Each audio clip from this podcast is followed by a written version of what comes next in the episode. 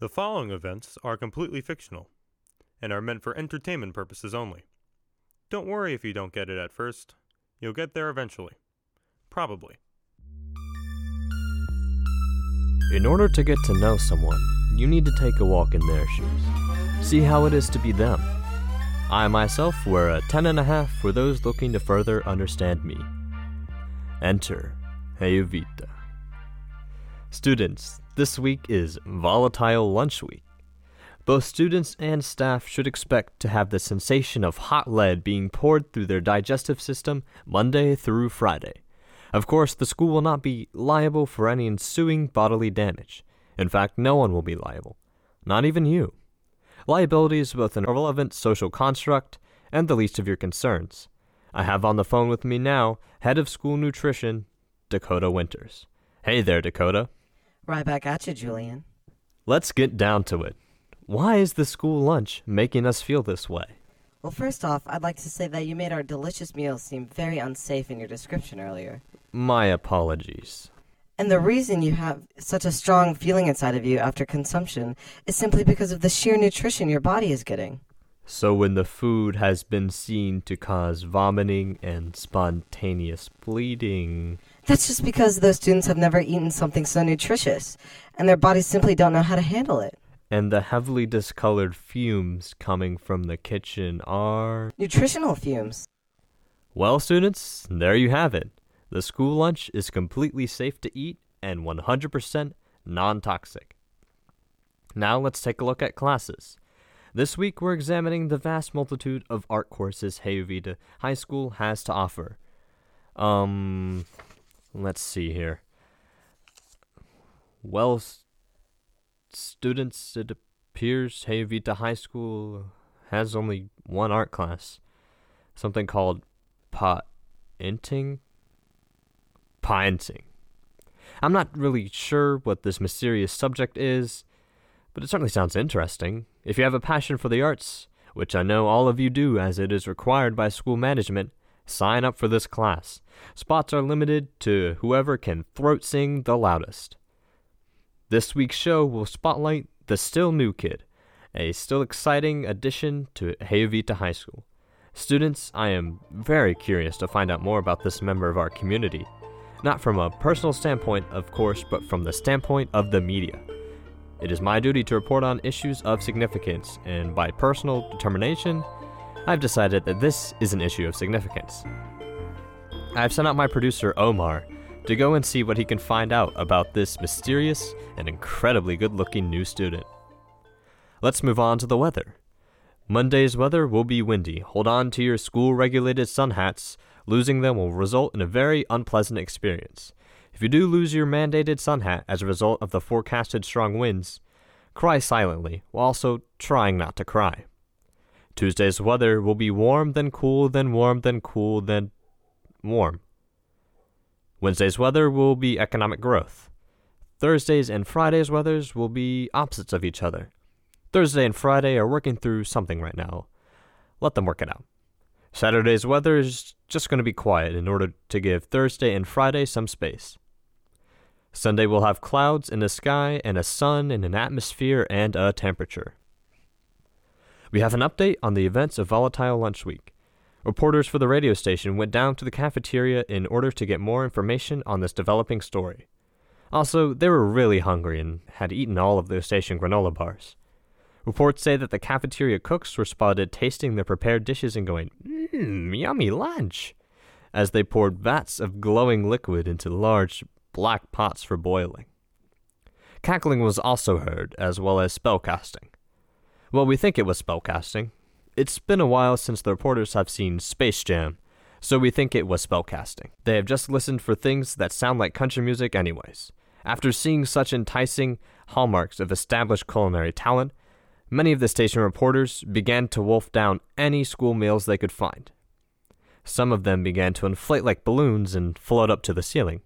Others began to flash bright colors like nightmarish stoplights while playing old Katy Perry songs in Swahili. More on this story as it develops. Now it's time for club announcements.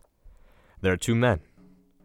Both are middle aged, and both are nervous, but have the outward appearance of casually concerned. In between them is a small, square table of little significance. They sit upon weapons of mass destruction, the atomic bomb. Both are afraid of its capabilities, despite their bravo in declaring their potential usage of it. The two men have their right arms gripping each other, elbows resting on the table. Their left arms are poised delicately above buttons that appear to trigger the atomic bomb the other is sitting upon. The left hand shake, one finger carefully outstretched, mere inches above the switch of mass destruction. Their brows are furrowed and dripping with sweat. Their eyes are narrow and focused. These men are loved and they are hated. The weight of the world rests on their shoulders, and their posture is hunched with stress and pressure. One man, the man who is bald, seems to be feeling the combined force of the world and the man across from him, even more than his opponent. He perspires profusely, but presses on. The nation washes with anticipation as the members of the Amateur Rocket Club make the final move. Thank you for listening to this week's club announcements. There is an incoming update on the new student at Heyuvita High School. He apparently actually has a name. His name is Arthur. Not like Arthur, the hit early 2000s TV show, but Arthur, as in the language derivative from the name Arthur, you know, the hit early 2000s TV show. Arthur has found himself with heightened popularity following the radio show Spotlight. He plans to use his newfound extensive social network to propel himself in the race for class president. Now, students, I don't know about you, and frankly, in this matter, I don't really care about your input, but I will be throwing all of my support behind Arthur. His brilliant ocean eyes and cascade of soft chestnut hair, combined with his porcelain white teeth, make him the excellent candidate to lead us in the new school year. Voting starts soon, so be sure to be well informed about all of the potential candidates. Let's take a break for this show's sponsor. And now, a message from this show's sponsor. There once was a house. It wasn't too big or too small. It wasn't too wide or too tall. It was painted a perfectly neutral color, with perfectly symmetrical windows and framing. This house was the last house. It lay alone in a world without us. It lay alone in a world without you. Outside of the house was nothing. Inside of the house was everything. Inside of the house with the walls were painted a neutral color. Inside the house was everything that is in that moment. Inside of the house were faded memories and long forgotten ideas. The house while structurally sound, is figuratively falling apart. Its oak beams are still strong, its stone foundation solid, but the things that are unseen that are associated with the house are fading away. Soon they will be gone, and with it, the existence of the house.